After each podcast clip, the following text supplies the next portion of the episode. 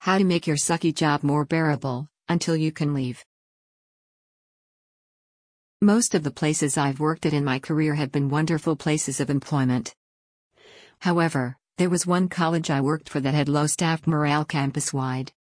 I provided career services for the students, but oftentimes faculty and staff would come to my office seeking job search help for themselves.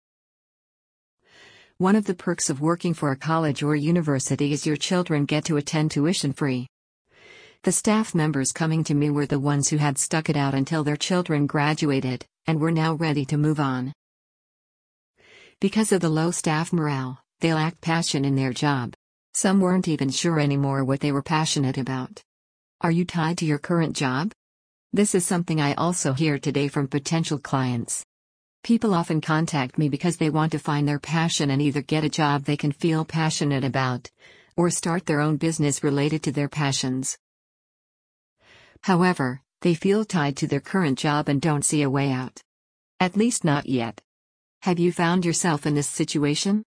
If you can't leave your current job yet, there are ways to cope until you can develop an exit strategy. You may even be able to recapture your passion or discover new passions by trying some of these simple suggestions. 8 ways to make your sucky job more bearable. 1. Eat lunch away from your desk.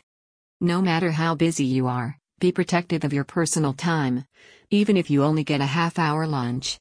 If the weather's nice outside, go eat at a picnic table or under a tree. If you can't get outside, eat lunch by a window. 2. Have lunch with some of your favorite coworkers. Set a rule that you won't discuss anything negative or anything related to work during those 30 to 60 minutes. 3. Get a little exercise. Spend part of your lunch or your break taking a quick walk around the building or doing some stretching exercises. This will get your blood pumping and lighten your mood. 4. Volunteer to serve on a committee. Every company has various committees that need people from different departments to serve on. Find one that matches your interests or goals and dedicate a reasonable amount of time to it, 1 to 4 hours per month.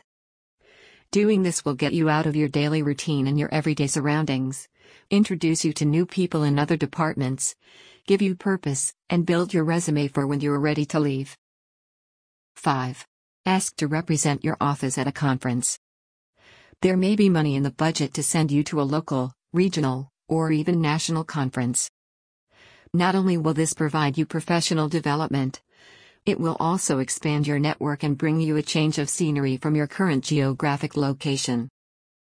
If you can't attend a several day conference, see if you can attend a one day drive in conference or luncheon. A day away from the office while still being productive can help cure some of the doldrums. 6. Take a class. Your company may offer some continuing education opportunities you can take advantage of. If not, your local community will have numerous classes available to learn a new skill or hobby. This is especially important to make time for 1 to 2 hours per week for only a few weeks, if you're no longer sure what your interests or passions are. 7. Update your resume. Make a list of all your accomplishments you've made in your current job and add them to your resume. Taking an inventory of this builds your confidence in your skills, which in turn gives you the courage to start looking for something new. Just make sure you do this on your own time and not company time. 8. Stay focused. Stay focused on the things you like about your current job. Look for other opportunities that have those same positives. Take the next step. I encourage you to come up with some of your own ideas. I also encourage you to not let yourself stay stuck. Recognize when it's time to seek something new and start working toward it now. You want to be ready to move when the time opens up for you to do so. Related posts How to know if you're in the wrong job. When is the right time to leave your job?